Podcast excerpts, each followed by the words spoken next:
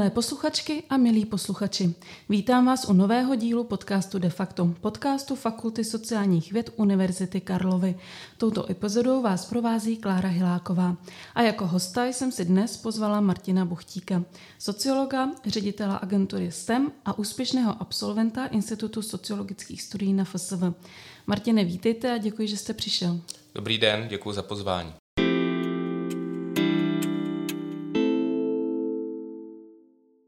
Myslím, že asi všichni se vás v současné době ptají, uh, jaká je nálada ve společnosti. Moje otázka v tomto asi nebude úplně jiná, nebo možná tolik invenční. Co společnost dnes nejvíc trápí? A jsou to takové ty jako jednotlivosti, ať už je to blízkost nějakého válečného konfliktu, nebo finanční problémy, anebo je to vlastně komplexita těch věcí? Ono je to asi obojí. To, co nejvíc řešíme, je v tuhle chvíli zdražování, které se děje v důsledku ruské agrese na Ukrajině, mimo jiné i s cenami energií a podobně, ale v pozadí samozřejmě je nějaká jistota nebo nejistota, kterou máme v životě, to jestli se cítíme být úspěšní a jestli máme pocit, že naše děti mohou být v té společnosti úspěšné. Takže z toho dlouhodobého pocitu, z toho dlouhodobého zázemí se eh, vytváří názory na tu konkrétní situaci a právě ty názory potom ale hýbou tím veřejným prostorem i těma našima každodenníma promluvama a vyprávěníma. Jak říkáte, že to, jestli se máme dobře my, jestli se mají dobře naše děti, tak dokážete říct, že pozorujete nějaké zhoršení v reakci na situaci, co se děje, ať už je to právě ta finanční stránka nebo, nebo blízkost války? Určitě ve společnosti mnohem větší nejistota. My teď sledujeme, že část domácností se propadá do, do finančních problémů nebo chcete-li do chudoby, byť to je termín, který sice zní jako zdánlivě jasně, ale definičně je velmi nejasný. Ale ta nejspíš ta horší situace přijde až na jaře. Uvidíme, jak bude vypadat situace i kroky vlády třeba nebo podoba toho konfliktu na jaře. Proč zrovna na jaře? Protože v tuhle chvíli má většina domácností stále fixované ceny energií. Asi milionů domácností bude končit fixace cen energií na přelomu roku, to je první věc.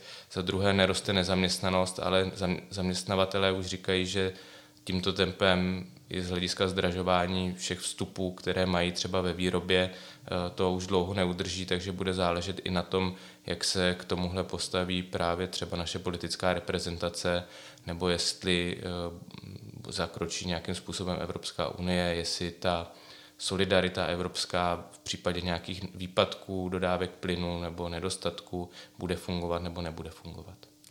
Mám pocit, když se bavím s řadou mých vrstevníků nebo, nebo s rodinou, takže vždycky si myslíme, že ta situace tak, jaká je teď, je ta nejhorší, co kdy jako byla v uvozovkách. Eh, že často lidé vzpomínají, jak to bylo před několika lety, obzvlášť potom třeba prarodiče. Eh, je to tak? Je to objektivně tak? Nebo máme nějakým způsobem zkreslené vnímání tak my jsme asi v České republice docela zvyklí neustále brblat, ale to vnímání je opravdu zkreslené. Je to zhruba tak, že když desetkrát křičíte, že se někdo topí a on se nikdo netopí, tak když to někdo zakřičí po jedenácté, tak už nikdo nereaguje. Takže i v tom, řekněme, jako mediálním prostoru nebo politickém boji se často jednotlivé věci strašně zveličují, tak aby zbudili emoci, aby přitáhli pozornost alespoň na 48 hodin a alespoň na českém Twitteru ale fakticky ty situace jsou často nesouměřitelné. Je to ale zároveň dané tím, že mm, to, co se děje teď, prožíváme mnohem víc emotivně, než potom zpětně hodnotíme, co se vlastně stalo před pěti, deseti lety. Dá se říct, že možná se to už i naznačil, že velkou roli potom hrají ta média. Eh, když se třeba bavím s mojí babičkou, tak eh, spoustu věcí, které objektivně mohla prožívat, tak je možná neprožívali tolik, protože o spoustě věcí nevěděli nebo neměli tolik informací, jako máme dneska my. Je opravdu jakoby jiné to, jak prožíváme ty věci dneska my a jak se prožívali před 50-60 lety třeba? To je skoro neodpověditelné v jedné větě. Samozřejmě pořád zažíváme ty stejné situace, ať už jsou to třeba vztahy nebo práce, nebo potom v pozdějším věku výchova dětí a ty se nějakým způsobem proměňují. Proměňují se pravidla toho, jakým způsobem třeba vychováváte děti, co je to být dobrým rodičem. Už vlastně neřešíte jako před 150 lety, jestli to dítě přežije, neřešíte jako po druhé světové válce, jestli to dítě bude mít dost jídla, a dneska skoro už ani neřešíte to, co jsme řešili, nebo řešila generace třeba mých rodičů, abychom měli jako dostatek eh, nevím, hraček a věcí. Teď už vlastně řešíte další nějaký nadstavbové věci, aspoň pokud teda jste třeba vysokoškolsky vzdělaná a, a netrpíte nějakým nedostatkem, byť si to třeba sama o sobě nemyslíte, Češi si myslí o sobě zpravidla, že jsou nebohatí a to samozřejmě se potom bude proměňovat z generace na generaci.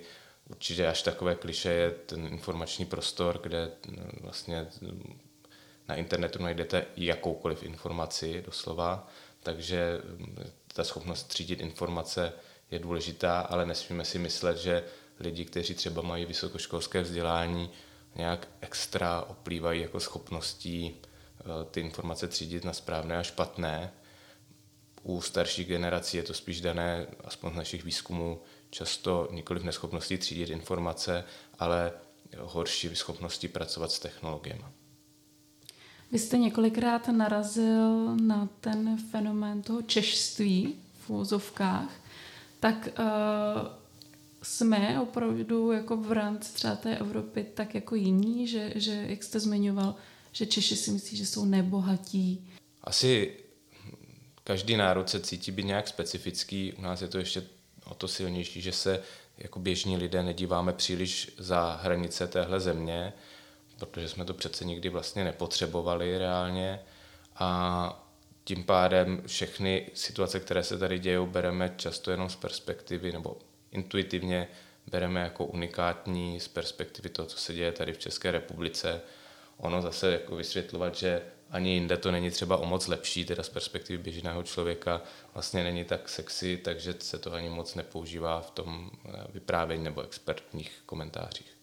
Ono, taky když se člověk potom podívá na různé ty demonstrace, co v poslední době probíhaly, ať už to bylo proti vládě nebo na podporu Ruska a podobně, tak často ty lidé, co byli na tom opačném spektru názoru, tak až urážlivě vlastně o těch demonstrantech říkají, no jo, Čecháčci, nebo no jo, vlastenci. A proč je to tak, že vlastně ta druhá strana se v uvozovkách jakoby distancuje od toho, jakože češství, nebo, nebo že to používají spíš jako nadávku, jakože no jo, to je Čech. No to je vlastně velký paradox, protože lidé, kteří uh, mají, řekněme, prozápadní orientaci, tak jsou aspoň podle našich dat více hrdí na to, že, jsou, že žijí v České republice než lidé, kteří mají, řekněme, pro východní orientaci. A je to způsobené spíš tím, že, eh, že tady došlo k únosu jako slova vlastenec, který vlastně má dneska už v tom veřejném diskurzu. Jsem rád, že jsem v podcastu, kde můžu říct slovo diskurs, tak toho využiju. Eh, v tom veřejném diskurzu pejorativní nádech. Dá se vůbec říct, co to teda způsobilo? Nebo co to potom pro ty lidi jako znamená, když se řekne vlastenec? No vlastně, kdybych to měl říct obecněji, tak eh, ty jednotlivé termíny jsou často zabalené do nějakého našeho kontextu, který vnímáme skrze to, s kým se vydáme, jaká média čteme a tak podobně. Takže z pravidla nelze říct, co znamená slovo vlastenec pro konkrétního, eh, jako pro konkrét, nebo jinými, jinak, nelze říct, co pro celou společnost znamená slovo vlastenec, protože pro každého člověka to může znamenat něco úplně jiného. Pro někoho je to vlastně nadávka, eh, pro někoho je to nějaká sebeidentifikace a pro jiné lidi, a to je velmi časté, je, že vlastně by to slovo o sobě nepoužili, ale když se jich zeptáte, tak vlastně vám po nějaké chvíli váhání řeknou, že jsou vlastenci, že jsou teda hrdí na tu českou společnost a na tu zemi, kde žijou. A do jaké míry potom eh, tam ještě může hrát roli identifikace nebo jako uh, příslušnost k Evropě? Jakože lidé říkají, jsem Evropan nebo nejsem Evropan. To v České republice lidé jako automaticky neříkají, je to velmi zvláštní to vlastně o sobě říkat. Je to i způsobené mimo jiné tím, že když se podíváte třeba do Belgie nebo do Francie, tak oni používají slovo Evropská unie a Evropa jako zaměnitelně, což v české jazyce prostě nelze ale na druhou stranu 70% lidí se identifikuje být jako Evropan nebo být Evropanem, to je asi pro nějaký, jako důležitá věc. Je, je to způsobené tím, že uh, pokud si máme vybrat nějaký kulturní okruh, tak je to rozhodně ten, ve kterém teď žijeme. Uh, ta společnost, ve které dnes žijeme, aspoň podle toho, jak si povídám s lidmi v mém sociálním okruhu nebo s rodinou, tak e, mi přijde, že je extrémně polarizovaná. E, že jsou lidé většinou na opravdu jako dvou opačných pólech názorů. Bylo to tak vždycky? Já si myslím, že to není ani teď. E, ta společnost česká není polarizovaná. Jestli něco, tak je fragmentizovaná. To znamená, že je rozbitá na nějaké střípky, které ještě mezi sebou tak nějak tekutě Eh, přetékají od tématu k tématu. Je málo lidí, kteří by byli um, nějakým archetypálním, nějakou archetypální představou, já nevím, sociálního demokrata, komunisty, nácka, mm, liberála, konzervativce. A zároveň se ty boje vedou v nějakém rovině tzv. kulturních válek, anebo v situacích, kdy máte prostě dvě varianty a ty, s tím, ty situace jsou totiž mnohem srozumitelnější, jsou často emotivnější. Je to typicky druhé kolo prezidentské volby. Buď to prostě volíte Losnu, anebo Mažňáka, a ne, nebo nejdete k volbám teda. Ale v tu, tu chvíli samozřejmě ta situace je černobílá a je polarizovaná, ale česká společnost jako taková polarizovaná není. To naše vnímání je dané i tím, že jednak ty lidé, kteří mají jasnější, vyhraněnější názor, ho také rádi veřejně sdělují, nebo radši veřejně sdělují než ti ostatní, je srozumitelnější a je často emotivnější, takže zapamatovatelnější. Takže my vlastně naskakujeme na nějaká jako jasná témata, mimo jiné i proto, že politik vlastně není běžný člověk, ale politik musí být pohledu jako politické strategie nebo politické komunikace jako srozumitelný, čili on je vlastně jako trochu um, taková jako tyčinka Snickers, tak aby bylo jasný, který atributy ten politik má a musí, a musí je být schopný vypálit během jedné věty nebo během tří slov, tak aby to byl nějaký jeho nálepka, label a tím pádem tu situaci musí výrazně zjednodušit.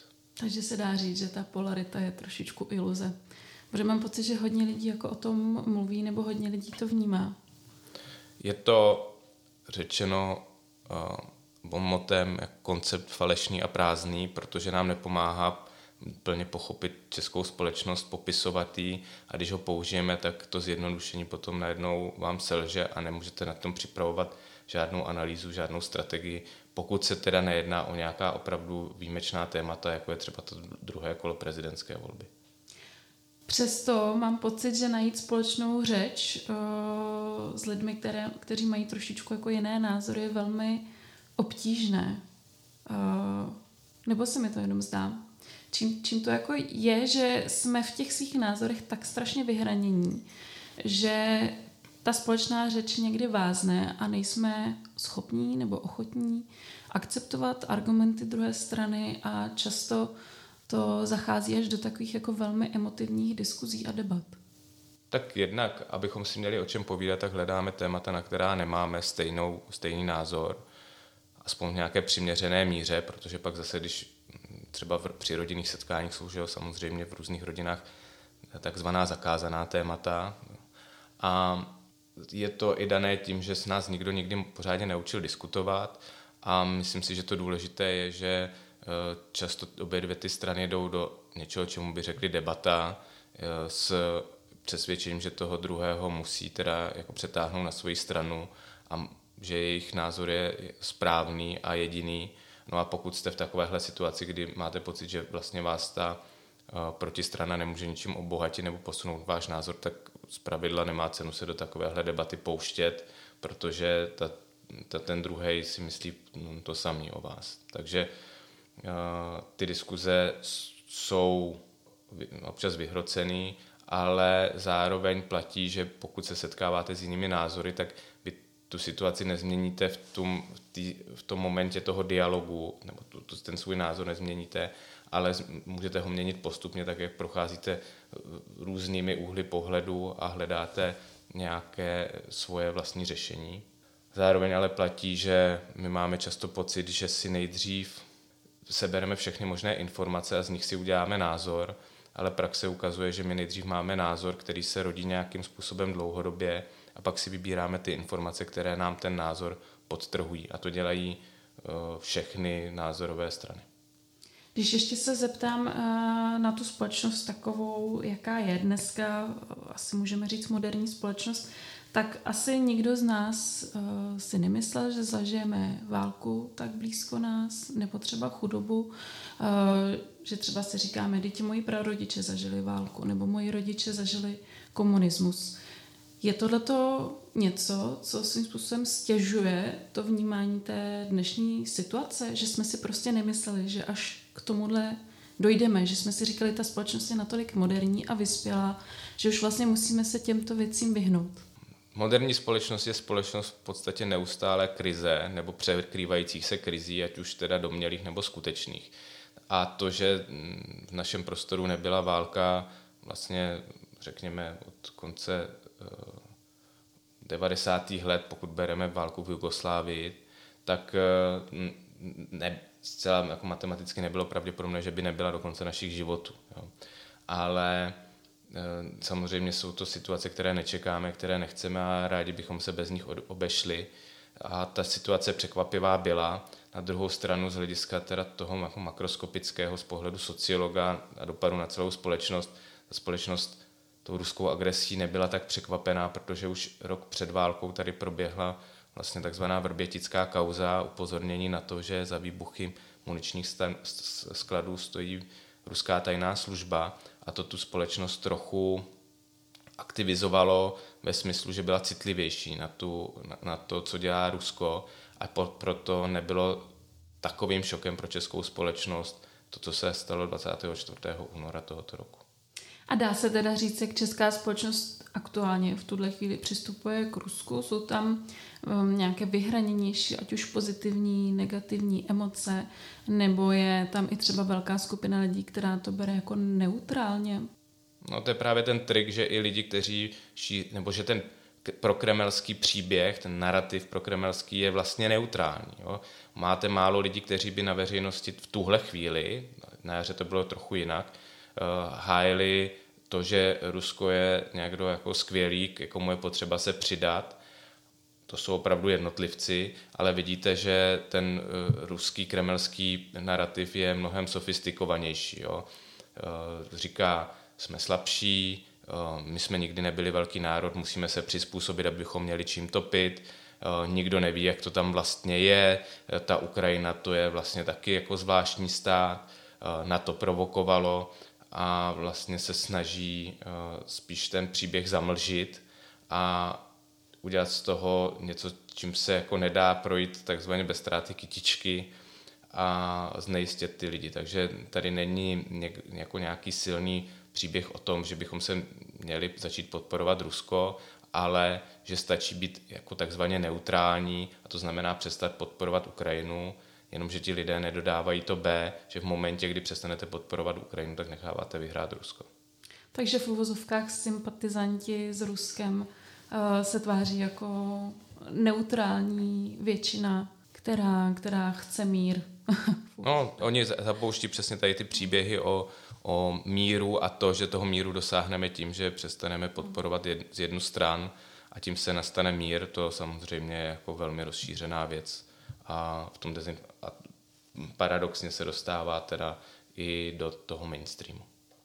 Přesto ale myslím si, že je řada odborníků, která toto vyvrací, ať už to jsou, možná zmíním i spousta analytiků právě z fakulty sociálních věd, kteří, kteří říkají, že právě tento scénář jakoby samozřejmě nepřis, nebo nedošlo by k tomu míru jako takovému, jak se asi představujeme.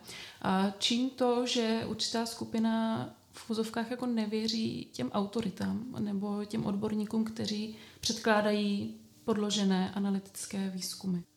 No, protože jednak podložené analytické výzkumy jsou, je to opravdu otázka víry, bych řekl, protože ta podloženost je vlastně tak složitá a vy ji nedokážete zkontrolovat. Viděli jsme to tady během covidu, eh, že, že prostě něčemu věříte a nevěříte. A v momentě, kdy jste v situaci, kdy vám stát nikdy nepomohl, kdy máte hluboko do kapsy, kdy máte pocit, že někdo na váš úkor eh, se má lépe a nezaslouženě. A máte-li pocit, že se to takhle děje od jak živa, no tak samozřejmě těm autoritám nevěříte. A máte mnohem jednodušší cestu k tomu najít nebo poslouchat eh, taková jako zjednodušená řešení a nabídky toho, jak vypadá alternativní realita a postupně se do toho zapouštíte, ale zároveň nelze říct, že by česká společnost byla většinově pod vlivem dezinformací, to zdaleka ne. A zatím teda česká společnost prochází tou situací docela dobře. Dobře, v jakém smyslu teda? No, že to, ta kritická většina pořád vidí situaci tak, že mm, Putin je agresor, nelze s ním vyjednávat, to má nějaká jako omezení a je, je potřeba hledat eh, spíš dlouhodobá řešení. Jo? To neznamená, že bychom nebyli naštvaní z cen plynu a elektřiny. Jak už jsem zmínila na začátku, tak eh, vy jste studoval na Institutu sociologických studií tady u nás na fakultě a dívala jsem se na nějaké vaše závěrečné práce. Vy jste se, pokud se nemýlím, teda hodně zabýval sociální kohezí. A dokážete trošku v rychlosti možná vysvětlit posluchačům, o co jde a čemu jste se vlastně věnoval? Tak koheze je vlastně soudržnost a e, kromě toho, že se můžete věnovat soudržnosti společnosti, což je třeba teď část mojí práce, tak se, já jsem se v těch té diplomové práci věnoval soudržnosti třídních kolektivů a spíš jsem řešil, jaké kolektivy jsou teda jako soudržné ve třídách a jaké ne a jak vlastně ta soudržnost, já jsem to na střední škole, jako se zvyšuje a potom snižuje a jaký to má zákonitosti a bylo to vlastně docela zábavný i v tom, že třeba jedno z těch zjištění, co si pamatuju, bylo, že vlastně ta soudržnost postupně nabíhá. Já jsem ty výzkumy dělal na víceletém gymnáziu a potom někde po třetím ročníku vlastně začne klesat a je otázka, jestli ten kolektiv se semkne a začne eh, víc pracovat a zase vlastně ta křivka se jako zvrátí, anebo se směrem k maturitě de facto rozpadá a na takové jako malé partičky. No, tak to je jedno zjištění a druhý zajímavý zjištění bylo, že často ty kolektivy měly nějaké otloukánky, které vlastně, um, a to vidíme i ve společnosti, které vyčlenovali z té společnosti a na základ, nebo z té třídy, z toho kolektivu a na základě toho budovali vlastní identitu toho většího kolektivu. Takže vlastně budovat svoji identitu kolektivní je často jednodušší, takže si najdete nepřítele, protože to je něco, co vás jako zdánlivě spojuje, než ji budovat vlastně jenom na těch pozitivních vlastnostech té skupiny. A měl jste v těch pracích i nějaké doporučení nebo typy, jak, jak tu kohezi, soudržnost udržet? Eh, já jsem se spíš zabýval metodologickými aspekty, jak ji vlastně měřit, takže mm, tam jsem v, těch, v té diplomové práci nějak nepokračoval. To, nebyl to jako smysl té práce, já jsem potom zkoumal, jestli nástroje, který eh, používám vlastně na měření koheze, jsou dostatečně jako statisticky a věcně validní. Takže vy jste se tomu eh, v úzovkách výzkumu veřejného mínění nebo nějakému sociologickému výzkumu věnoval už na vysoké škole, pokračujete tím i dodnes. Je to něco, čím jste měl vždycky jasno? No asi od té doby, kdy jsem nastoupil na vysokou školu, tak jsem věděl, že chci dělat sociologii, to jednoznačně. A potom eh, to byla spíš taková schoda náhod, eh, že jsem se vždycky někam přichomítnul kde, a potom jsem se někam dostal, ale zároveň si myslím, že se musíte dostat do situace, kde ta náhoda se musí stát, takže ono to jako úplná náhoda to nikdy není. E, jestli jsem na tom přemýšlel na střední škole, co já si pamatuju, jak já jsem hodně chtěl studovat pedagogiku, protože jsem vedl dětský oddíl e, a chvíli jsem koketoval s tím, že budu studovat psychologii, ale tam se jako rychle ukázalo, že psychologii chce studovat každý, takže e, nemá cenu to nějak extrémně zkoušet. A vlastně je zajímavý, že ta středoškolská, aspoň tehdy ta středoškolská sociologie neměla nic co dočinění s tou vysokoškolskou a ta vysokoškolská má jen málo společného s tím, co potom vlastně v praxi třeba děláte. A kdybyste měl dneska poradit eh, budoucím eh, studentům nebo třeba studentům v prvním ročníku, eh, co by to bylo? No, jestli mám vycházet ze své zkušenosti, takže ta škola bude taková, jakou si ji sami udělají a že když se budou snažit projít tím jako tak nějak proplout, tak to aspoň za naš, naší generaci šlo velmi snadno a že vlastně je dobrý být nespokojený, protože ta nespokojenost, pokud teda nevede k nějaký mm, pasivitě, tak vás vzbuzuje nějakou snahu o to být aktivní a potom hledat ta řešení a aplikovat je, je vlastně často jako velmi složitý, ale taky velmi zajímavý a dobrodružný. Mám jednu poslední otázku, kterou se, na kterou se v zásadě ptám skoro každého hosta, kterého tady máme, protože většina z hostů jsou úspěšní absolventi, kteří jsou většinou velmi zaneprázdněni, mají hodně práce. Takže se vždycky ráda ptám, a jak se odreagováváte? Jak, jaké máte koníčky nebo jak čistíte hlavu?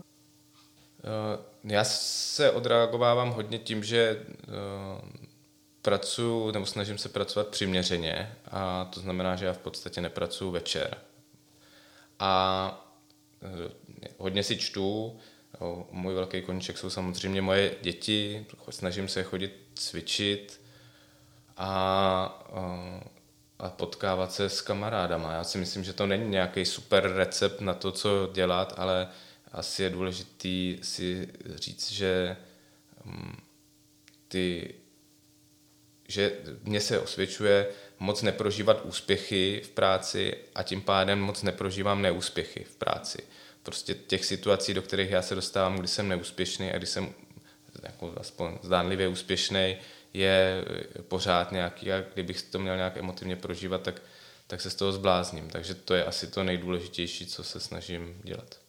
Moc děkuji za hezké zakončení rozhovoru a přeju vám hodně štěstí. Děkuji a nashledanou. Děkuji za pozvání. Nashledanou.